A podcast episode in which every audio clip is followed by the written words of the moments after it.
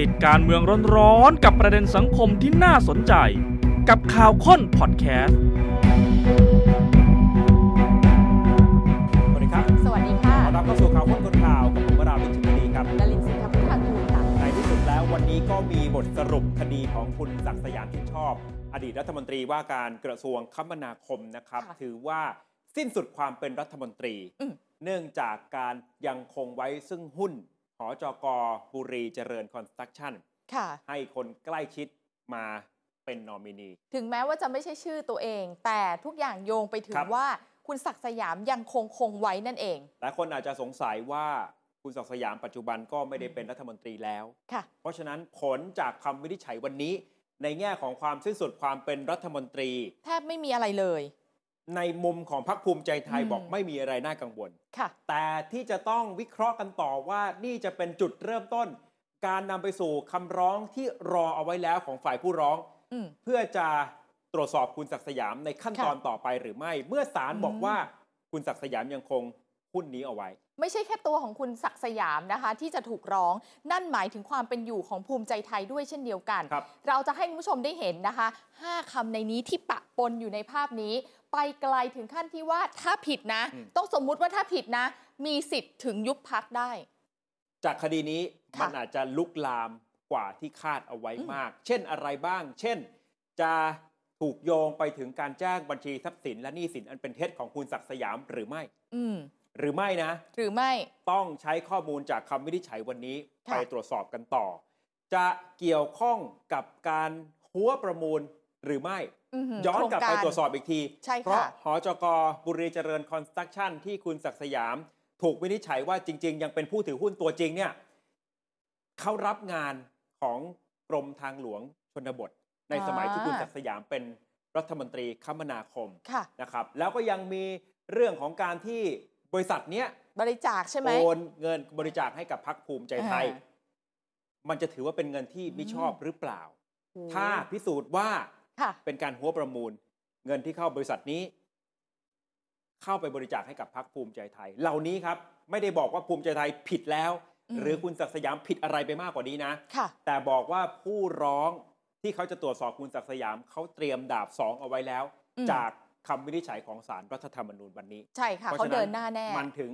ลามมาก อืม กว่าที่คิดนะครับ ย้อนดูที่มาที่ไปกันก่อน ก่อนที่จะถึงจุดที่จะต้องปิดฉาก ค่ะ คุณศักดิ์สยาม เพราะว่าล่าสุดนี้ก็ลาออกจากเลขาธิการพรรคภูมิใจไทย ออกจากสสด้วย สสบัญชีรายชื่อปาร์ตี้ลิสต์ ค่ะ ลำดับที่ 2 ของภูมิใจ อืม ไทยก็มีหนังสือลาออกไปแล้วนะครับ ย้อนกลับไปช่วงต้นปีที่แล้วรัฐบาลชุดที่แล้วก้าวไกลกับประชาชาติ ยังเป็นฝ่ายค้านร่วมกัน ทำงานด้วยกัน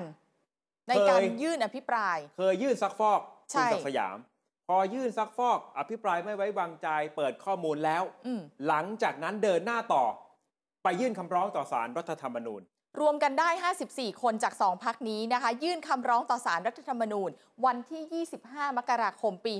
ครับ 66คำร้องระบุเอาไว้ตามนี้เลย คือ ค่ะ จริง ๆ ตอนยื่นเนี่ยตามขั้นตอนก็ต้อง อืม ยื่นผ่านประธานสภาผู้แทนราษฎร ใช่ เพราะเขาเป็นสสกัน แล้วประธานสภาก็ค่อยส่งเรื่องต่อ ใช่ ไป ค่ะ ที่ศาลรัฐธรรมนูญ แต่ในมุมของคนต้นเรื่องน่ะคนชงเนี่ยคืออ ม นี่แหละก้าวไกลกับประชาชาติ ใช่ แม้ว่าวันนี้จะอยู่คนละขั้วกันแล้วก็ตาม ค่ะ แต่คดีในอดีตมันยังคงลุกลามมา อืม ตรวจสอบกันในปัจจุบัน คำร้องคือขอให้สารรัฐธรรมนูญวินิจฉัยตามมาตรา 170 วรรคสามประกอบมาตรา 82 ว่าความเป็นรัฐมนตรีคมนาคมของคุณศักดิ์สยาม สิ้นสุดลงเฉพาะตัวตามมาตรา 170 วรรคหนึ่งวงเล็บ 5 ประกอบมาตรา 187 หรือไม่ นี่ภาษากฎหมายล้วน ครับ ๆ แต่อะไรล่ะที่จะทำให้พิสูจน์ได้ว่าขัดหรือไม่ขัดหรือยังไงสิ้นสุดไหมความเป็นรัฐมนตรี ข้อกล่าวหาค่ะ กล่าวหาว่าตัวของคุณศักดิ์สยาม ยังคงไว้ซึ่งหุ้นส่วน และยังคงเป็นผู้ถือหุ้น และเจ้าของของห้างหุ้นส่วนจำกัดหอจกบุรีเจริญคอนสตรักชั่นอย่างแท้จริง แบบนี้เป็นความผิด อ่ ตามพระราชบัญญัติการจัดการหุ้นส่วน ค่ะ และหุ้นของรัฐมนตรีปี อืม 2543 เวลาเดินทางมาปีหนึ่งเลยเนาะ ครับคำวินิจฉัยที่ออกมา ค่ะ วันนี้คือ มา ความเป็นรัฐมนตรีของคุณศักดิ์สค่ะยาม สิ้นสุดลงเฉพาะตัวตามคำร้องนะ เป๊ะ เป็นไปตามรัฐธรรมนูญมาตรา ค่ะ 170 วรรคหนึ่งวงเล็บ 5 แล้วก็มีผลนับตั้งแต่วันที่ 3 มีนาคม 2566 อืม ซึ่งวันนั้นเนี่ยเป็นวันที่ศาลรัฐธรรมนูญ สั่งให้คุณศักดิ์สยามหยุดปฏิบัติหน้าที่ แปลว่าก่อนหน้านั้นก่อน 3 มีนาคม 66 การกระทำตัดสินใจอะไรใด ๆ ไม่เกี่ยวกัน ครับ อืม เพราะว่ามีผล ค่ะ วันที่คุณศักดิ์สยาม ใช่ ก็หยุดปฏิบัติหน้าที่ก็พ้นจากวันนั้นไป เหตุผลคือคุณศักดิ์สยามยังคงถือหุ้น ในหอจกบุรีเจริญคอนสตรักชั่นเป็นการกระทำต้องห้าม ค่ะ แล้วก็ขัดต่อรัฐธรรมนูญมาตรา 187 ประกอบกับเนี่ยครับกฎหมายการจัดการหุ้นส่วนและหุ้นของรัฐมนตรีปี 2543 เสียงข้างมากนะคะ วินิจฉัยกันแล้วเรียบร้อยว่าความเป็นรัฐมนตรีของคุณศักดิ์สยามสิ้นสุดลง จริง ๆ สารรัฐธรรมนูญทั้งหมดคือ 9 เนาะ ครับ ทีนี้ลาป่วย 1 นะคะ คุณวิรุณแสงเทียนป่วยไป ก็เหลือมติคือ 7 ต่อ 1 ข้างมากคือ 7 ความเป็นรัฐมนตรีสิ้นสุด 1 คือเสียงข้างน้อยคือคุณอุดม สิทธิวิรัชธรรม ครับ นี่คือที่มาที่ไปข้อ ค่ะ กล่าวหาของพักฝ่ายค้านในอดีต ที่ตรวจสอบคุณศักดิ์สยาม แล้วก็มีผลลุกลามมาในถึงวันนี้นะครับ รายละเอียดของคำวินิจฉัย มีหลายปมไม่ใช่ปมใดปมหนึ่งที่เป็นตัวชี้ขาดว่า ค่ะ ศาลเชื่อว่าคุณศักดิ์สยามยังคงถือหุ้นด้วยตัวเอง คุณผู้ชมคิดดูสิ ชั่วโมงกว่าอ่านคำวินิจฉัยอะ ครับ โอ้ สาร ยาวนาน ลงลึกในรายละเอียด ค่ะ แล้วประกอบ อืม เหตุผลทั้งหมดเนี่ย จนเป็นที่มาของความเชื่อที่ว่าไม่ได้เกิดการซื้อขายหุ้นกันจริง หลักๆ เป็ ก็ น คือ เพียงแค่ อ่า ธุรกรรมที่ทำให้เห็นว่าได้ขายหุ้นออกไปแล้ว มันเกิดขึ้นเพราะว่าคำอธิบายของผู้ที่ถูกร้องเนี่ย ครับ หลาย ๆคำอธิบายมันเชื่อมต่อกันเป็นจิ๊กซอว์ไม่ได้ด้วยนะ อ่ะข่าวค้นคนข่าวพยายามจะแยกให้เห็นว่าฝ่ายผู้ถูกร้องคือ ค่ะ คุณศักดิ์สยาม กับคนที่ใกล้ชิดคุณศักดิ์สยาม อืม แล้ว มามีชื่อถือหุ้นแทนคุณศักดิ์สยามเนี่ย ค่ะ พยายามจะอธิบายว่าอย่างไร อืม แล้วทำไมศาลถึงไม่เชื่อ อ่า เพราะมันมีเหตุผลอะไรประกอบ ค่ะ นี่คือคุณสุภวัตเกษมสุด คนที่ซื้อหุ้นน่ะอ่ะ ถือหุ้นหจกบุรีเจริญคอนสตรักชั่นแทนคุณศักดิ์สยาม ค่ะ โดยอ้างว่าเงินที่มาซื้อหุ้นเนี่ย ประมาณเกือบเกือบร้อยี่สิบล้าน มาจากการขายกองทุน อืม แล้วได้เงินมา เรา เพ เค ราะ ลี ว่าย ร์ ก่อนกัน ห ไป น้านี้มี ที ข้ ละ อ ป สงระเด็น สัย นะ ใช่ไหมว่าคุณสุภวัตเนี่ย ใช่ เอาเงินมาจากไหน ตั้งร้อยี่สิบล้าน เขาบอกว่าส่วนหนึ่งมาจากการ อ๋อ ขายกองทุน เขาบอกกับศาลว่าเขาขายกองทุนเขาได้ตังค์มาใช่ไหมคะศาลบอกว่าฟังไม่ขึ้นเลย เพราะว่าต้นทางเงินที่แท้จริงเนี่ย ดูแล้วก็โอนมาจากคุณศักดิ์สยาม ครับ และเป็นการโอนผ่านบริษัทศิลาชัยบุรีรัมย์1999 จำกัด แล้วก็หอจกบุรีเจริญ ซึ่งตัวของคุณศักดิ์สยามก็นั่งเป็นหัวใหญ่อยู่ 2 บริษัทนี้ ศิลาชัยก็เป็นอีกหนึ่งบริษัทใน ค่ะ ครอบครัว อืม ของคุณศักดิ์สยาม คือเส้น ค่ะ ทางการเงินนี่มันไม่ใช่ว่าคุณศักดิ์สยามโอนให้คุณสุภวัตและคุณสุภวัต อืม เอาเงินมาซื้อ ค่ะ หุ้นของคุณศักดิ์สยามในหอจกบุรีเจริญทีเดียวนะ อืม คือเขามีเส้นทางการเงิน ไปพบว่าเงินของคุณศักดิ์สยามเนี่ยเข้าไปที่ศิลาชัย เข้าไปที่หอจกบุรีเจริญ ไปผ่านกองทุน แล้วค่อยมา อ่า เข้าที่คุณสุภวัต ค่ะ นะศาลบอกฟังไม่ขึ้น อย่างไรแล้วต้นทางก็มาจากคุณศักดิ์สยาม คุณสุภวัตฝ่ายผู้ถูกร้อง บอกเงินที่โอนจากบริษัทศิลาชัย จริง ๆ มันเป็นเงินใช้หนี้ อืม เพราะว่าบริษัทขาดสภาพคล่อง จึงให้ไปซื้ออะไหล่และอุปกรณ์การทำธุรกิจไปก่อน อ๋อ และยังมีการทำธุรกิจระหว่างกัน คือ รับจ้างตักหิน อ๋อหมายความว่าบริษัทศิลาชัยเนี่ยขาดสภาพคล่องไม่มีตังค์ ครับ ให้คุณสุภวัตมาช่วย คุณสุภวัตช่วยไปซื้ออุปกรณ์อะไรมาทำอะไร อ่า ก่อนได้ไหมแล้วเขาก็มาใช้หนี่ทีหลังอ๋อ ศาลบอกว่า ฟังไม่ขึ้นค่ะ เพราะว่าไม่มีหลักฐานเป็นเอกสารในการวางบิน อ้าว คุณบอกว่าคุณทำธุรกิจระหว่างกัน รับจ้างตักหินไหนบินน่ะ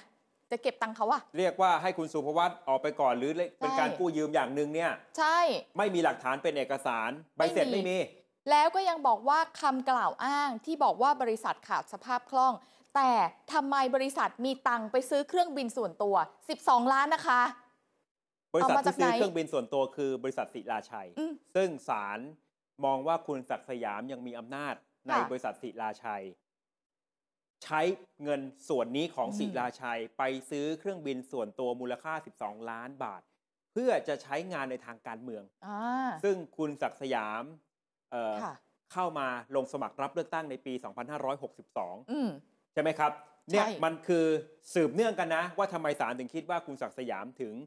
เข้าไป อืม มีส่วนเกี่ยวข้องกับการซื้อเครื่องบินส่วนตัว โดยใช้เงินของศิลาชัย ซึ่งมันก็จะย้อนแย้ง ใช่ กับการที่บอกว่า เหมือนยืมคุณสุภวัต เออ แล้วยืมยัง เพ ไง ราะบริษัทขาดสภาพคล่อง ค่ะ หรือยังมีอีกปมหนึ่งเรื่องที่เอ่อพนักงาน ทุจริตภายในบริษัทเองเนี่ย ค่ะ เหล่านี้ฟังไม่ขึ้น มันก็ย้อน อืม กลับมาที่คุณศักดิ์สยาม โอ้โห ถัดมาคุณสุภวัตบอกว่าเอ่อที่สารสงสัยเนี่ยไม่มีการวางบินไม่มีหลักฐาน บอกมันเป็นวิธีการทำธุรกิจ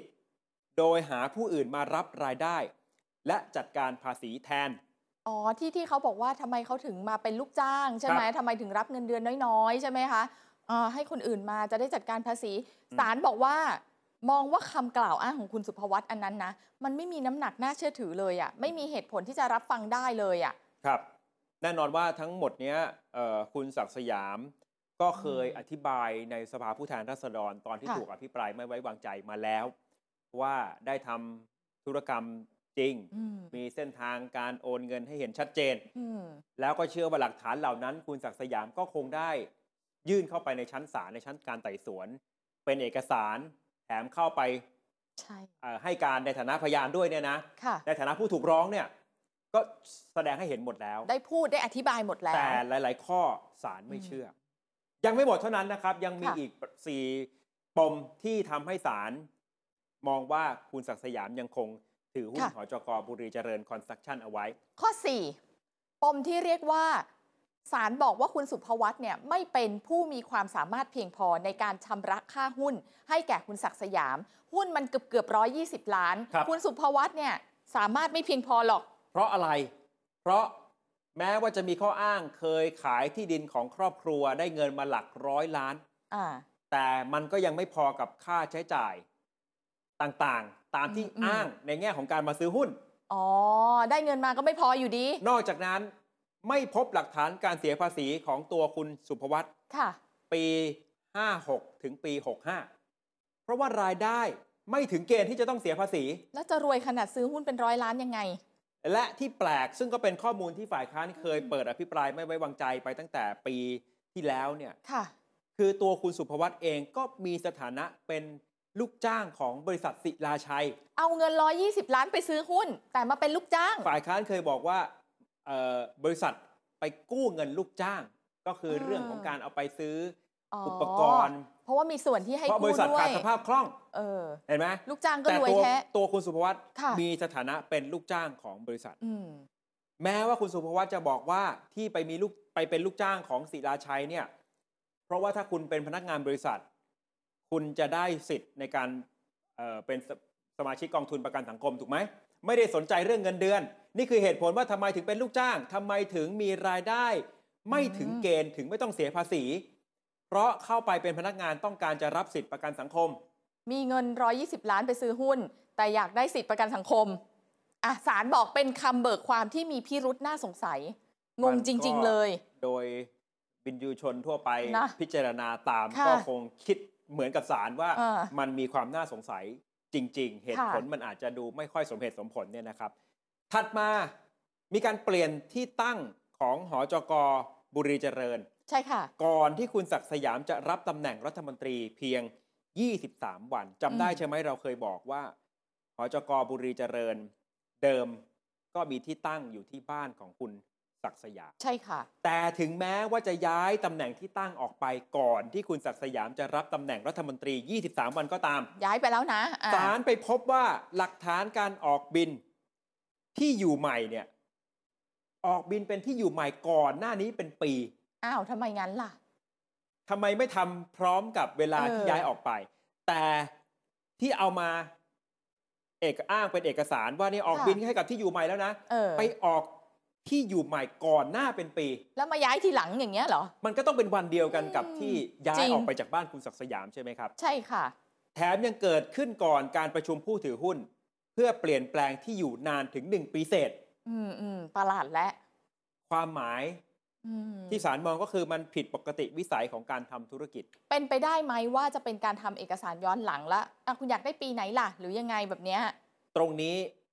เราอธิบายเพิ่มนะ อืม ว่าเอ่ออาจจะเกี่ยวข้องกับการทำเอกสาร เพื่อจะพิสูจน์ว่า อืม เปลี่ยนที่อยู่ ไม่ได้อยู่ที่บ้านคุณศักดิ์สยามนะ เพียงแต่ว่าพอไปทำเนี่ย ไปทำ เลข ก่อนล่วงหน้าตั้งหนึ่ง อืม ปี เลขไม่ตรง ใน เลย แง่หนึ่งมันก็เลยกลาย ค่ะ เป็นความผิดปกติในการทำธุรกิจ อ่า น้ำหนักข้อกล่าวอ้างตรงนี้ว่านี่ย้ายออกไปแล้วเนี่ย อืม ศาลจึงบอกว่า มันผิดปกติ อืมอืม นะครับ เหตุผลถัดมาข้อที่ 6 ต่อค่ะ คุณศักดิ์สยามนะคะ โอนขายหุ้นหอจกบุรีเจริญโอนไปแล้วนะ อืม นับตั้งแต่วันที่โอนอ่ะโอนไปแล้ว ปรากฏว่ายังมีการเบิกบินน้ำมันของรถที่ใช้คุณศักดิ์สยามใช้รถ 2 คัน เอามาเบิกกับบริษัทบุรีเจริญด้วย อ่ะปกติสมมติบริษัท ค่ะ มีรถที่จะต้องใช้งาน อ่า เป็นรถของบริษัทนะ ก็ต้องเบิกน้ำมันของบริษัทถูกต้องแล้วถูกไหม ถูกต้องเวลาไปไหน แต่นี่หอจกบุรีเจริญมีบินมาเบิก ค่ะ แต่รถน่ะเป็นทะเบียนรถที่คุณศักดิ์สยาม แสดงบัญชีทรัพย์สินต่อปปช เลขทะเบียนตรงกัน อ้าว เป็นทะเบียนที่มาขอเบิกบินน้ำมันกับหอจกบุรีเจริญ เออทำไมอย่างนั้นล่ะ แล้วใบเสร็จเนี่ยเขาเขียนด้วยนะ ติดตามนาย คืออะไร คุณศักดิ์สยามพอมาเป็นนักการเมือง อืม ถูกไหมครับ มารับตำแหน่งไม่ได้มีหุ้นในหอจกบุรีเจริญแล้ว หมายถึงว่า ค่ะ จะขายออกไปจริงเนี่ย แต่ย้อนกลับไปเบิก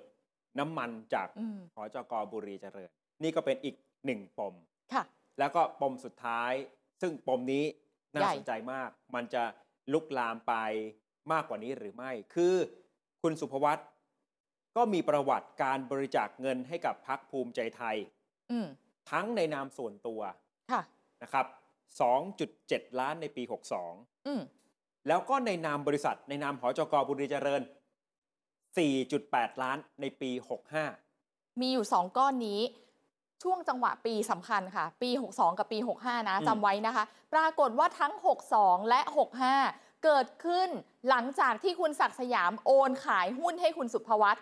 เกิดขึ้นหลังนะ ครับ แต่ย้อนไปดูก่อนหน้านั้น คุณสุภวัตไม่ได้มีใจฝักใฝ่ที่จะบริจาคให้พักภูมิใจไทยไม่ว่าจะในนามใครมาก่อนเลย อืม เพิ่งจะมาเริ่มตอนปี 62 เนี่ยแหละ มาบริจาคเอาภายหลัง อืม อ้าวแล้วคุณศักดิ์สยามเป็นเลขาธิการพักภูมิใจไทย โอ้นั่นนะสิ ไหมทั้งหมดนี้แหละครับที่บอกว่าเป็น ค่ะ เหตุผลที่ทำให้ศาล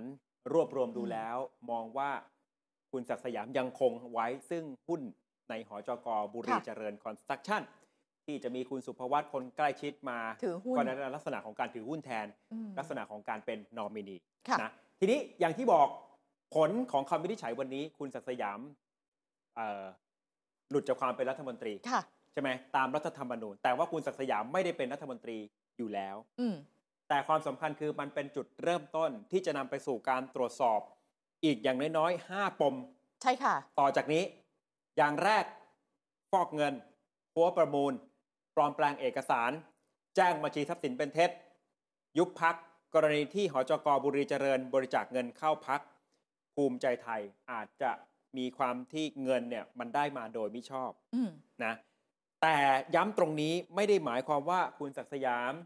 พักภูมิใจไทยณเวลานี้ผิดไปแล้ว ไม่ได้ผิดเหล่านี้นะ ที่เอามา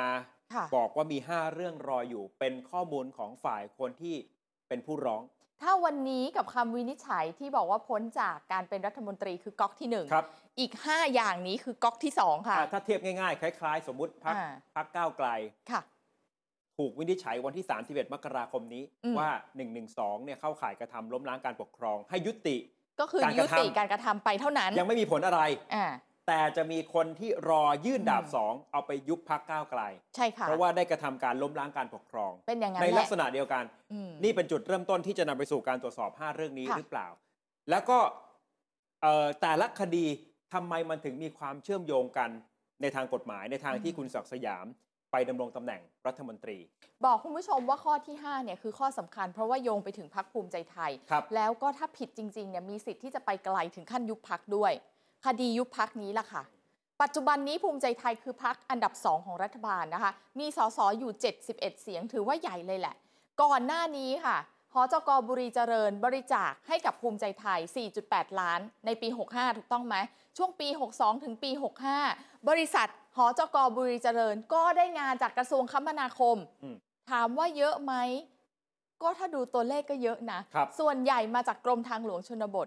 104 โครงการเอ่อรวมเม็ดเงินมูลค่า 1,500 ล้าน ปัจจุบันนี้ตั้งต้นที่สารรัฐธรรมนูญชี้ว่า อ้าวคุณศักดิ์สยาม คุณศักดิ์สยามยังคงไว้ซึ่งหุ้นหอจกบุรีเจริญ อ้าวก็แปลว่าหอจหอจกบุรีเจริญ เป็นกิจการของคุณศักดิ์สยามมาตั้งแต่ต้นนะสิ ใช่ ไม่ได้มีการขายหุ้นกันจริง ใช่ ถูกไหม มันเกิดคำถามขึ้นทันที เพราะคุณศักดิ์สยามมารับตำแหน่งรัฐมนตรีคมนาคม จะถือว่าเป็นการเข้าข่ายผลประโยชน์ทับซ้อน มีหุ้นในกิจการที่เป็นคู่สัญญากับรัฐก็ในเมื่อห อ่า จกบุรีเจริญ รับงานจากกรมทางหลวงชนบท แล้วหอจกบุรีเจริญ ยังเป็นของคุณศักดิ์สยาม ของคุณศักดิ์สยาม ตามความหมายของสารรัฐธรรมนูญที่ชี้วันนี้ อืม นี่ประเด็นที่ 1 ประเด็นที่ 2 การประมูลงานที่ผ่านมาที่ทำให้หจกบุรีเจริญได้งานเนี่ยเข้าข่ายหัวประมูลหรือไม่ โอ้โห ถ้าหากเข้าข่ายเงินรายได้ของหจกบุรีเจริญ แล้วนำไปบริจาคให้กับพักภูมิใจไทย จะเป็นเงินที่ชอบด้วยกฎหมายหรือไม่ อืม ถ้ามิชอบมันก็จะไปเข้าข่าย กฎหมายพักการเมืองปี ค่ะ 60มาตรา72เขาเขียนเอาไว้ว่า ห้ามมิให้พักการเมืองและผู้ดำรงตำแหน่งในพักการเมือง รับบริจาคเงินทรัพย์สินหรือประโยชน์อื่นใด โดยรู้หรือควรว่าจะรู้ว่าได้มาโดยมิชอบด้วยกฎหมาย ครับ หรือมีเหตุอันควรสงสัยว่ามีแหล่งที่มาโดยไม่ชอบด้วยกฎหมาย อันนี้จะใกล้เคียงกับกรณีข่าวดังที่ อ่า เอ่อมีกลุ่มทุนจีน ค่ะ ไปมีชื่ออ อ เป็นผู้บริจาคให้กับพักพลังประชารัฐ นึ ก่ ก อน อ ห อก น้า แล้ว นี้ เพราะว่าเขาบอกว่าเงินสีเทาอะพักการเมือง อ่ารั รับไม่ได้ ไม่ได้หมายความว่าพลังประชารัฐรับมาผิดนะ แต่ อ่า ข้อสงสัยเนี่ยมัน อืม ใกล้เคียงกันก็ขึ้นอยู่กับว่า คล้ายจริง เงินส่วนนั้นเนี่ยเอามาจากไหน เป็นเงินที่ชอบด้วยกฎหมายไหม แล้วแล้วพักรู้หรือไม่ว่ามัน อืม ได้มาโดยมิชอบ และถ้ายังรับโดย เหมือนมัน ที่รู้ ต้องเจ ว่า ต มัน นา ได้มาโดย ใช่ มิ ไห ชอบเนี่ย เออ มันก็อาจจะเข้าข่ายมาตรา อืม 72 ของพรปพักการเมือง แต่ ค่ะ ย้ำว่านี่ยังเป็นเพียงแค่ข้อกล่าวหาเท่านั้น เราเราให้คุณผู้ชมได้เห็นปลายทางว่าถ้าสมมติว่าเข้าข่ายเข้าข่ายไปเรื่อยๆ แล้วมีความผิดท้ายที่สุดมันจะเป็นยังไงเฉย และยังจำได้ไหมว่า ค่ะ คู่ปรับเก่าอย่างคุณชูวิทย์แม้ว่าตอนนี้จะไปรักษาตัวอยู่ ค่ะ ที่ประเทศอังกฤษเนี่ยเคยยื่นกกตรอเอาไว้แล้ว อืม ว่าถ้าฟันเรื่องนี้ปุ๊บเนี่ย ๆ ค่ะ ให้กกตเข้าไปตรวจสอบต่อทันที กกตก็นิ่งรอการวินิจฉัยของสารรัฐธรรมนูญ วันนี้ออกมาแล้วเรื่องก็คงจะเดินหน้าเลยแหละ อ่ะ เท่านั้นยังไม่พอนะ นอก ค่ะ จากเรื่องว่าเงินบริจาคที่มันจะลุกลามเข้าไป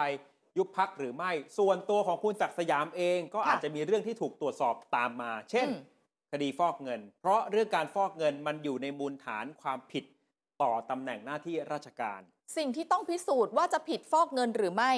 ต้องดูที่ตัวคุณศักดิ์สยาม ว่าใช้อำนาจหน้าที่ในตำแหน่งเพื่อให้กิจการของตัวเอง ได้งาน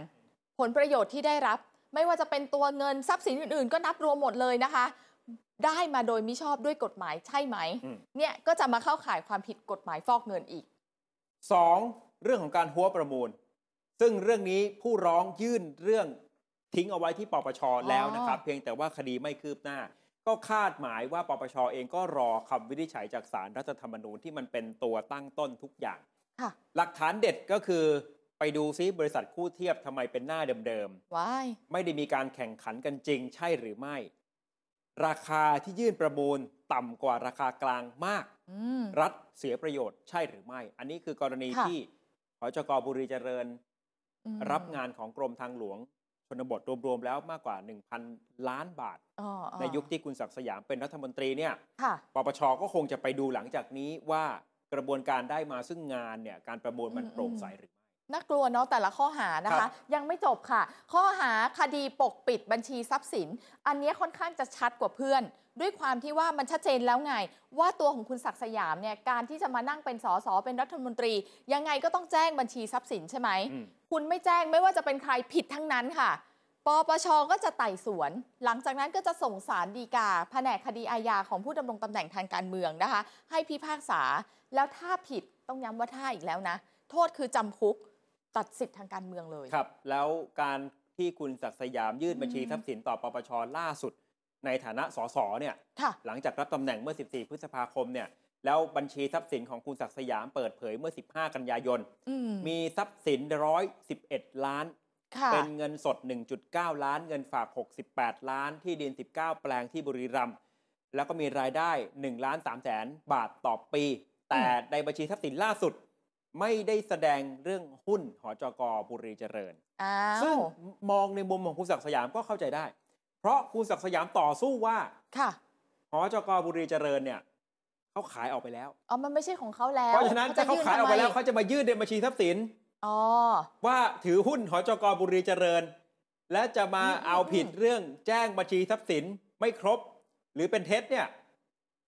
จะได้ยังไง แต่ แต่มันก็ช่วยไม่ได้แล้วไหมในเมื่อศาลตัดสินแล้วว่า อ่ะ เป็นข ที องของคุณศักดิ์สยา อยู่ ม ที่ว่าเอ่อผู้ร้องมีเหตุผลอะไร อ่า หรือปปชจะมองในมุมไหนว่าเป็นการ ค่ะ จงใจ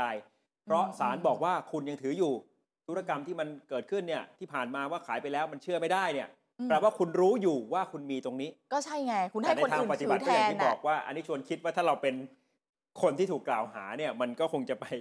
แจ้งในบัญชี เออ ทรัพย์สินในสิ่งที่ตัวเองบอกว่าขายไปแล้วไม่ได้ อ่า นะ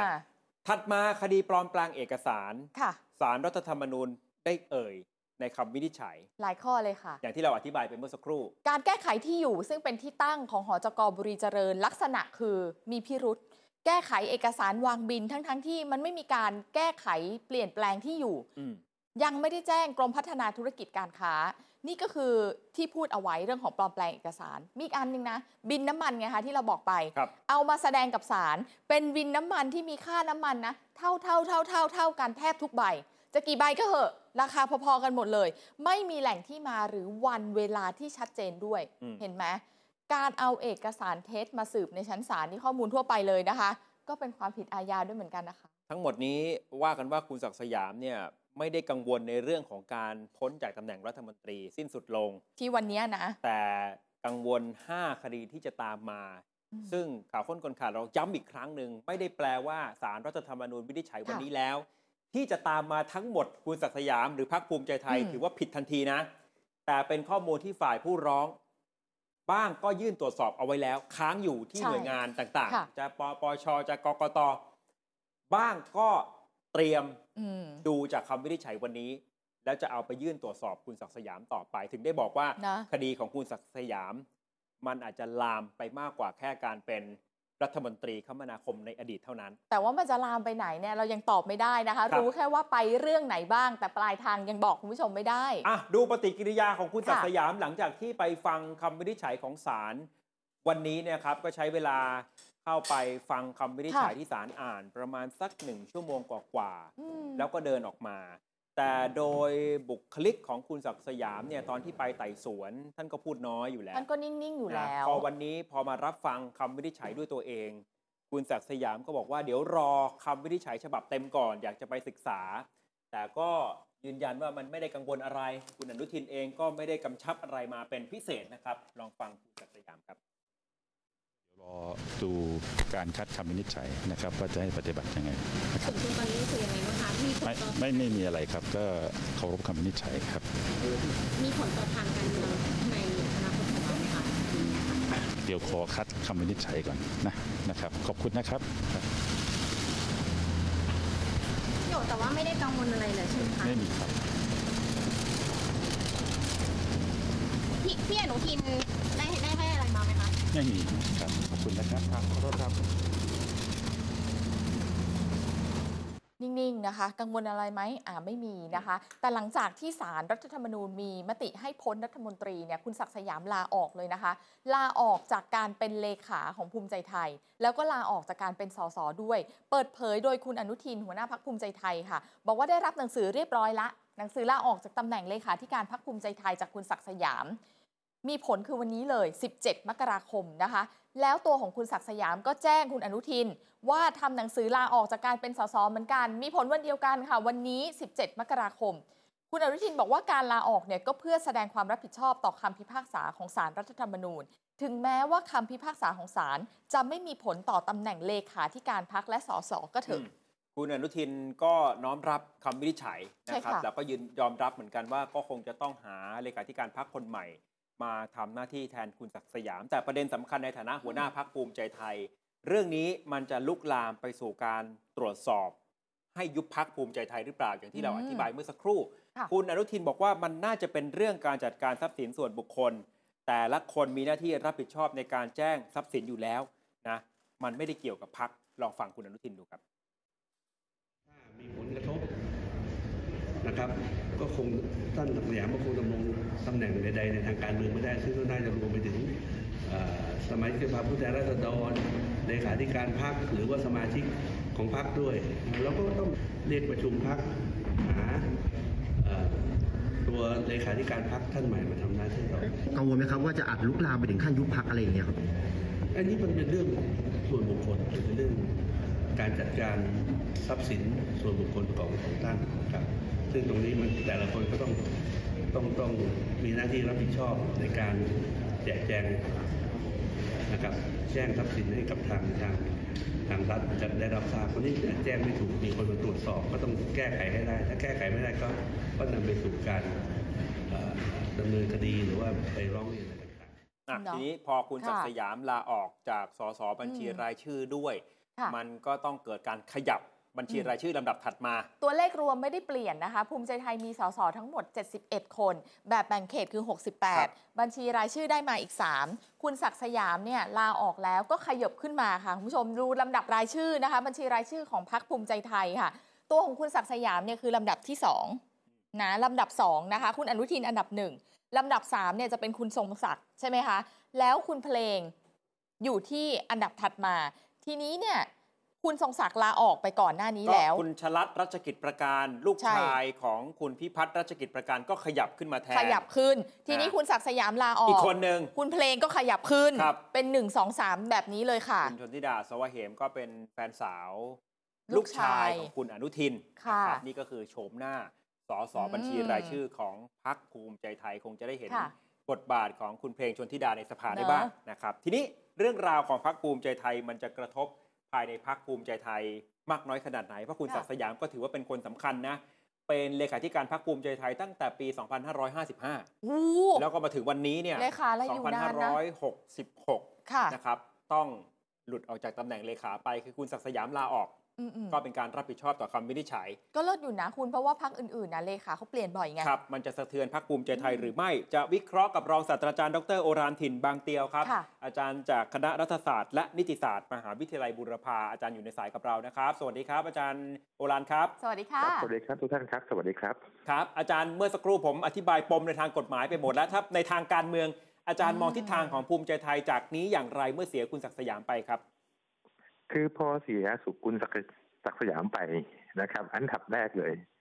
นะครับ มันก็ทำให้โอกาสในการที่จะนะครับ ต่อรองเพื่อปรับตำแหน่งรัฐมนตรีของพรรคภูมิใจไทยตรงเนี้ยขาดหายไป เพราะถ้าวันนี้สารรัฐธรรมนูญวินิจฉัยให้ไม่ผิดถูกไหมฮะตำแหน่งเลขาระดับคุณนะครับศักดิ์สยามเนี่ยก็มีโอกาสที่จะกลับเข้าสู่ตำแหน่งแห่งที่ทางการเมือง ซึ่งมันอาจจะมีการเขย่ากันอีกในการปรับครม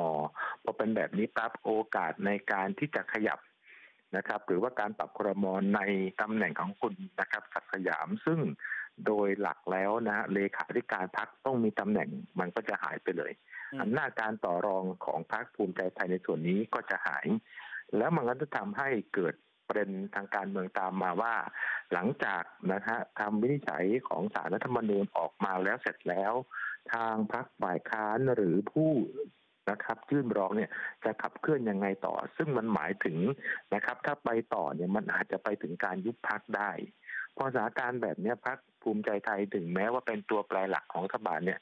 มันทำให้มีผลต่อสถานะอำนาจการต่อรองในภาวะ ที่ทุกคนก็ประเมินว่าหลังจากนี้ไปเนี่ย มันเริ่มที่อาจจะมีการขยับกัน เริ่มอาจจะมีการต่อรองตำแหน่งแห่งที่การปรับพรมเกิดขึ้นเนี่ย มันทำให้ภูมิใจไทยถึงแม้เป็นพักตัวแปรเนี่ยมันก็เกิดความไม่แน่นอนเกิดขึ้นได้ในสถานการณ์ตอนนี้นะครับ ครับถ้าไม่มีคดีนี้หรือถ้าคุณศักดิ์สยามรอดพ้นจากคดีนี้เนี่ยอาจารย์เชื่อว่าโดยโดยศักดิ์ศรีของเลขาธิการพักโดยความเป็นคุณศักดิ์สยามเนี่ยต้องมีตำแหน่งในคอรมอ ใช่ครับ ชุดนี้แน่ๆนะแต่ว่า ใช่ครับ ทางชิดชอบเขาก็มีพลตำรวจเอกเพิ่มพูนน้องชายอีกคนหนึ่งของคุณเนวินมารับตำแหน่งรัฐมนตรีศึกษาแล้วเนี่ยอาจารย์คิดว่าถ้าถ้าคุณศักดิ์สยามพ้นจากวันเอ่อรอดจากคดีนี้สมมุติเนี่ยนะครับมันมันจะไปเพิ่มตำแหน่งรัฐมนตรีให้กับภูมิใจไทยได้ยังไงครับ คือปรับในโควต้าก็คืออาจจะปรับคุณนะครับ ที่คุณที่เป็นตำรวจนะครับกับคุณอ่ารัฐมนตรีว่าการกระทรวงสาธารณสุขอ่าศึกษาธิการออก ครับ เพราะว่าเป้าหมายของนะครับภูมิใจไทยถ้าคุณศักดิ์สยามไม่โดนนะครับ การวินิจฉัยมาในลักษณะเนี้ยนะครับ เป้าหมายภูมิใจไทยก็คือกระทรวงที่เกี่ยวข้องกับคมนาคม อ่า ซึ่ง อืม ตอนเนี้ยมันเขาถอยออกมาถอยออกมาเพื่อให้คุณอนุทินเข้าไปอยู่ในมทหนึ่งก็จริง แต่เป้าหมายของเขาผมคิดว่ามันอยู่ตรงนั้นนะครับ ถ้าขยับแบบเนี้ยโอกาสในการต่อรองในสถานการณ์แบบเนี้ยนะครับ ที่หลาย ๆ คนประเมินว่าเพื่อไทยเองก็มีความจำเป็น นะครับหลาย ๆ อย่างที่จะต้องปณีประนอมต่อรอง แต่พอมาแบบนี้ปั๊บเกมมันเปลี่ยน เกมมันเปลี่ยนภูมิใจไทยอาจจะขาดโอกาสการต่อรองมากขึ้นนะครับ ก็คือยังคงรักษาไว้นะครับ ให้ตัวเองได้มีสถานะแค่เนี้ยเพราะว่าถ้าเดินต่อไปนะครับ จนถึง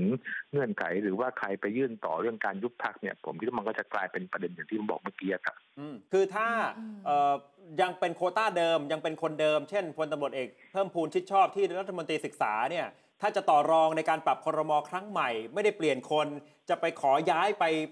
คมนาคมเนี่ยอาจารย์ก็คิดว่ามันก็มีน้ำหนักน้อยถูกไหมครับ แต่ถ้าเป็นคุณ ใช่ ศักดิ์สยามพ้นจาก อืม เรื่องนี้แล้ว จะขอกลับมาเป็นคมนาคมคุยกับทางเพื่อไทยเนี่ยมันอาจจะมีอำนาจในการต่อรองมากขึ้น ใช่ครับใช่ครับเพราะว่าเราถ้าเราดูนะครับอ่าคนที่เป็นตำรวจนะครับอ่ามิตรีศึกษาธิการอ่ะบทบาทท่านก็ไม่โดดเด่น การไม่โดดเด่นถึงแม้ว่าจะเป็นตัวแทนของนะครับอ่าตระกูลที่ชอบก็จริงแต่มันมีผลต่อคะแนนนิยมของพรรคด้วยนะนะครับ ซึ่งเปรียบเทียบนะโอเค แล้วคุณศักดิ์สยามก็เป็นไม่ได้เป็นคนที่สื่อสารอะไรมากมาย แต่บทบาทของเขาก่อนหน้านั้นนะครับ มันก็ยังทำให้ภูมิใจไทยได้คะแนนนิยมมาบ้างจากการทำงานของเขา นะครับแต่ถ้าเอาพี่ชายเขาไปแทนที่เนี่ยมันมันมันอาจจะได้ แต่มันก็ไงมันไม่ได้ทำให้พักนะครับ อยู่ในกระแสขึ้นมาบ้างนะครับ โอ้อาจารย์คะอย่างนี้ตามข่าวอะเคยบอกว่าภูมิใจไทยเขาคิดใน worst case แล้วนะว่าปลายทางของเขาเนี่ยจะถึงขั้นอาจจะนะ ถ้าสมมุติว่ายุบพักแบบเนี้ย แล้วก็จะเป็นคนแถวอื่นเติมเข้ามามันจะไม่ยิ่งแย่กว่านี้อีกเหรอคะ ใช่ครับ นี่คือสถานการณ์ตอนเนี้ยมันเป็นสถานการณ์ที่ต่าง ผมคิดว่ารัฐบาลก็อยู่ในภาวะชิงไหวชิงพริบกันอยู่ แล้วภูมิใจไทยมาเจอสถานการณ์แบบเนี้ยนะครับ มันก็ยิ่งทำให้นะครับอ่าคนที่อยากจะใช้โอกาสอันเนี้ยใช้โอกาสในความนะครับปั่นป่วนของเพื่อไทยก็ดีในการเคลื่อนดิจิทัลวอลเล็ตก็ดีเรื่องภูมิใจไทยก็ดี ขยับขับเคลื่อนเพื่อที่จะนะครับทำให้ตัวเองสอดแทรกเข้ามาหรือ ต่อรองนะครับ ค่ะ อำตำแหน่งแห่งที่ทางการเมืองได้มากขึ้น ซึ่งเราก็เห็นการขยับอะนะนะครับ ของผู้ดำรงคือคนเอกประวิตยซึ่งผิดสังเกตมากในเวลานี้เห็นไหมครับ ค่ะ มันเป็นจังหวะมันคล้ายๆ กันเหมือนกับยังไง ทุกอย่างมันเหมือนกับถูกจัดวางเอาไว้อะครับ หมายถึงบิ๊กป้อมผ่านทางผู้กองธรรมนัฐงั้นเหรอคะ ใช่ก็คือผมก็ประเมินว่าหลังจากเนี่ยคือในสถานการณ์แบบเนี่ยมันก็ทำให้นะครับพักนะครับ พลังประชารัฐพลเอกประวิตยเขาก็เริ่มที่จะขยับเพราะดูแล้วเพื่อไทยก็เกิดความสับสนอลหม่านเรื่องนะครับ โครงการ นโยบาย ทงด่วนเหล็ก อ่า อ่าใช่ครับ เรื่องของคุณทักษิณแล้วมาเจอภูมิใจไทยอีกนะครับ แล้วถ้าไปดูนะฮะคุณบรวิทย์ครับ คนที่มีส่วนอภิปรายเรื่องนี้ก็คือรัฐมนตรีนะครับ ที่มีความใกล้ชิดกับพักเพื่อไทยถึงแม้ตัวเองไม่ได้อยู่เพื่อไทยนะครับ อ๋อ ประชาชาติ ใช่ครับนะครับ เออที่ มันก็ ที่ โยงกันไปหมดเลย เอ่อ เออทเออเนอะ ทีนี้ความสัมพันธ์ในพักร่วมจากเรื่องนี้ ใช่ครับ คือคือส่วนหนึ่งแน่นอนภูมิใจไทยก็ต้องมองว่ามันก็เป็นผลงานของประชาชาติเดิมที่เคยเป็น ครับ เป็นฝ่ายค้านฝ่ายรัฐบาล แต่ตอนนี้มาอยู่ฝ่ายเดียวกันเนี่ยเอ่อแม้ว่ามันจะเป็นเรื่องราวในอดีต แต่มันจะทำให้ไปสะเทือนความสัมพันธ์ในแง่นี้ไหมครับอาจารย์ครับ ใช่ความความรู้สึกมีครับผมคิดว่าในทางการเมืองเข้าใจได้ว่าตอนเนี้ยเป็นอยู่รัฐบาลเดียวกัน แต่วันนั้นต้องต้องยอมรับว่าตอนที่เป็นฝ่ายค้านนะครับอ่าทางนะครับพรรคประชาชาติก็มีส่วนร่วมด้วยช่วยกันกับพรรคก้าวไกลในการเปิดขยี้ประเด็นนี้เปิดประเด็นนี้ออกมา อืม ครับ ก็ อาจารย์ จะ อ่านใจอ่านใจ อ๋อ คุณเนวินจะแก้เกมยังไงครับ หลังจากนี้ ผมคิดว่าตอนนี้ก็ต้องยังยังคิดผมคิดว่าถ้าอ่านตอนเนี้ย ผมคิดว่าเขากลัวอย่างเดียวกลัวไปจนถึงนะครับ การยุบพรรค อืม ซึ่งตอนเนี้ย โอ้ย ผมคิดว่าการสำคัญเลยก็คือจะต้องยังไงสงวน หรือว่าอย่างน้อยนะครับ ในสถานการณ์ที่มันยังไม่มีคือระระหว่างรอคำนะครับ ตัดสินหรือว่าที่ชัดเจนหรือว่าการยื่นต่อของนะครับอ่าก้าวไกลเนี่ยนะครับ ตอนนี้ผมคิดว่าถ้าเป็นคุณเนวินก็ต้องประเมินสถานการณ์เอาไว้หลาย ๆ มุมว่าถ้าไม่ยุบไม่ยุบจะทำยังไง ถ้ายุบต้องเตรียมการอะไรไปบ้าง ซึ่งผมคิดว่าการยุบพักเนี่ย หลายๆพักก็มีประสบการณ์ไปแล้วว่าการยุบพักมันทำได้แค่ยุบองค์กร อืม แต่มันยุบนะครับอ่าตัวนะครับ ความเชื่อความศรัทธาหรือว่ากลุ่มคนที่รักพักนี้นะครับ ไม่ได้เขาว่าตั้งพักใหม่ได้ การตั้งพักใหม่ซึ่งหมายความว่าเขาก็ต้องเตรียมคนเอาไว้ละคนที่อาจจะเป็นนะครับ กลุ่มกรรมการกรรมการบริหารพักโดนตัดสิทธิ์ไปจะต้องเตรียมแถวสองขึ้นมา ซึ่งคงจะอยู่ในแวดวงนะครับ เครือข่ายของนะครับ บรรดาตระกูลการเมืองที่อยู่ในพัก อืม ดึงขึ้นมาแทนนะครับ นั่นจะเป็นที่เป็นเคสที่นะครับร้ายแรงที่สุดถ้ามันมีการยุบพรรคอะครับ แต่ยังไงก็ต้องมีความเชื่อมโยงกับครอบครัวกับตระกูลเอ่อ ใช่ครับ ที่ชอบ ใช่ครับ แน่ๆ ไม่ว่า ค่ะ ทางใด ใช่ครับ ทางหนึ่งที่จะขึ้นมาเป็นผู้บริหารแถว อืม ถัดไปเนี่ยนะครับ อาจารย์ ใช่ครับ ถ้าอาจารย์เป็นพักภูมิใจไทย แล้วตอนนี้ภูมิใจไทยก็ยังอยู่ในอำนาจ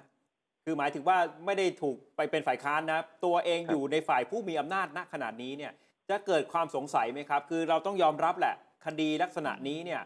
มันก็โอเค เวลาพูดกันในศาลก็เป็นเรื่องกฎหมายล้วนๆใช่ไหมครับ แต่ว่าในทางการเมืองเราก็ปฏิเสธไม่ได้ว่ามันอาจจะมีเป้าหมายมีอะไรหรือเปล่าที่จะโจมตีใครที่จะเล่นงานใครเนี่ยมันเป็นจังหวะเนี้ยภูมิใจไทยต้องคิดตัวเองยังไง ประเมินยังไง ต้องคิดครับผมคิดว่าในทางการเมืองต้องคิดต้องประเมินนะครับ อย่างที่ผมบอกว่านะครับอ่าเรื่องเนี้ยนะครับมันต้องย้อนรอยังต้องย้อนไปนะครับก็ตั้งแต่เรื่องกับพิปราย ตั้งแต่ดูในเรื่องปป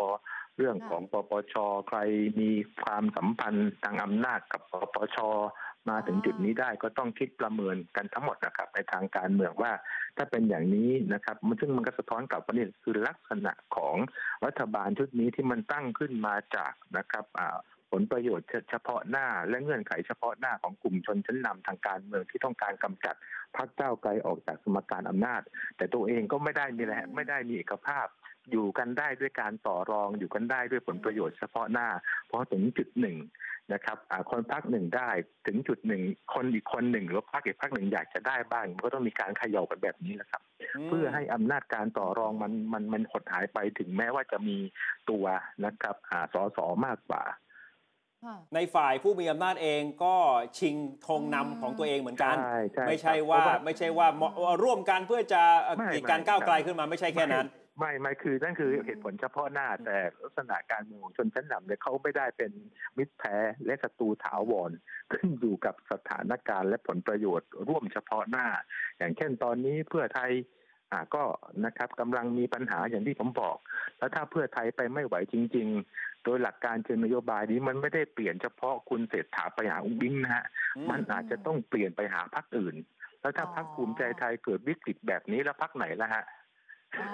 ต้องไปดูลำดับอื่น ก็ก็มาเจอ เออ สถานการณ์นี้ของภูมิใจไทยก็คล้าย ค่ะ ๆ ว่าสกัดพอดี โอเค โอ้ ถ้ามันจะมีความเปลี่ยนแปลงอืม ใช่ไหมฮะคุณนรินทร์นะคุณวรวิทย์ฮะ ค่ะ แล้วสปอ่าสวจะหมดอายุอยู่แล้วอะฮะเห็นไหม ออ มัน อะ เป็นโอกาส อุ๊ย สุดท้า มันพอย ดิบพอดีจะเปลี่ยนนายก ใช่ครับ หรือเปล่ายังไง ครับในพวกผมเนี่ยนักการศาสตร์แล้วก็เชื่อว่าการเมืองมันไม่ไม่มีเรื่องบังเอิญหรอกครับ ครับ อืมตื่นเต้น อ่ะเอาละครับ อาจารย์ ค่ะ ไว้รอดูกันต่อ ครับ ว่าจากคดีนี้ ครับ มันจะลุกลามไปสะเทือนพักภูมิใจไทยขนาดไหนนะครับขอบคุณคค่ะรับอาจารย์โอฬาร ครับ ถิ่ ผม นบา ครั ง บส เตี วั ย ส ว ดีครับครับ จากมหาวิทยาลัยบูรพา อืม นะแค่ อืม เรื่องของคุณศักดิ์สยามเนี่ยมันมองภาพในทางการเมืองหลังจากนี้น่า ใช่ สนใจมาก ส่วนผลสะเทือนนะคะ ในปัจจัยอื่น ๆ ที่เกิดขึ้นจากการที่สารรัฐธรรมนูญมีมติให้พ้นการดำรงตำแหน่งรัฐมนตรีของคุณศักดิ์สยามนะคะ คนเก่าๆก่อนหน้านี้ที่เคยมีแอคชั่นต่อตัวคุณศักดิ์สยาม แล้วก็อาจจะถูกเสียงวิพากษ์วิจารณ์เขาก็เลยบอกว่าอ่ะถึงเวลาที่เขาต้องบอกละ ว่าเขายืนยันว่าสิ่งที่เขาคิดนั้นมันถูกต้องนะคะ อย่างตัวของคุณวัฒนยาบุญนาคค่ะ โพสต์ Facebook เอาไว้นะคะ บอกว่าเมื่ออุดมการณ์ยืนหยัดในความถูกต้องมากกว่าความถูกใจ ย่อมทำให้เวลาอยู่ข้างเราเสมอ ในอดีตเนี่ยคุณเดียนะคะ บอกว่าต้องรับแรงเสียดทานเยอะนะ แต่สุดท้ายความจริงก็จะปรากฏ ก็ยิ่งทำให้มั่นใจว่าเดียทำสิ่งที่ถูกต้องเพื่อประชาชนแล้ว เคยโหวตแบบไหนแบบนั้น ย้อนกลับไปตอนศึกอภิปรายไม่ไว้วางใจในรัฐบาลชุดก่อนเขาก็อภิปรายคุณศักดิ์สยามกัน เป็นรัฐบาลที่คุณเดียเนี่ยก็อยู่ในนั้นด้วยนะคะ อยู่ในรัฐบาลด้วยเหมือนกัน คุณเดียบอกว่าคำชี้แจงของคุณศักดิ์สยามในหลากหลายประเด็นเนี่ยดูเหมือนชี้แจงไม่เคลียร์ คุณเดียกับกลุ่มดาวเลิกษ์ตอนแรกบอกว่าจริง ๆ จะลงมติไม่ไว้วางใจด้วยซ้ำนะ แต่เป็นรัฐบาลด้วยกันไง งั้ ครับนงดออกเสียงละกัน เนี่ยค่ะที่มาที่ไป นะก็โหวตแบบไหนก็โหวตแบบนั้น ใช่ นะติดแฮชแท็กตับเตียนะครับที่เลยมีปมกันในเวลานั้นพลังประชารัฐกับภูมิใจไทย ค่ะ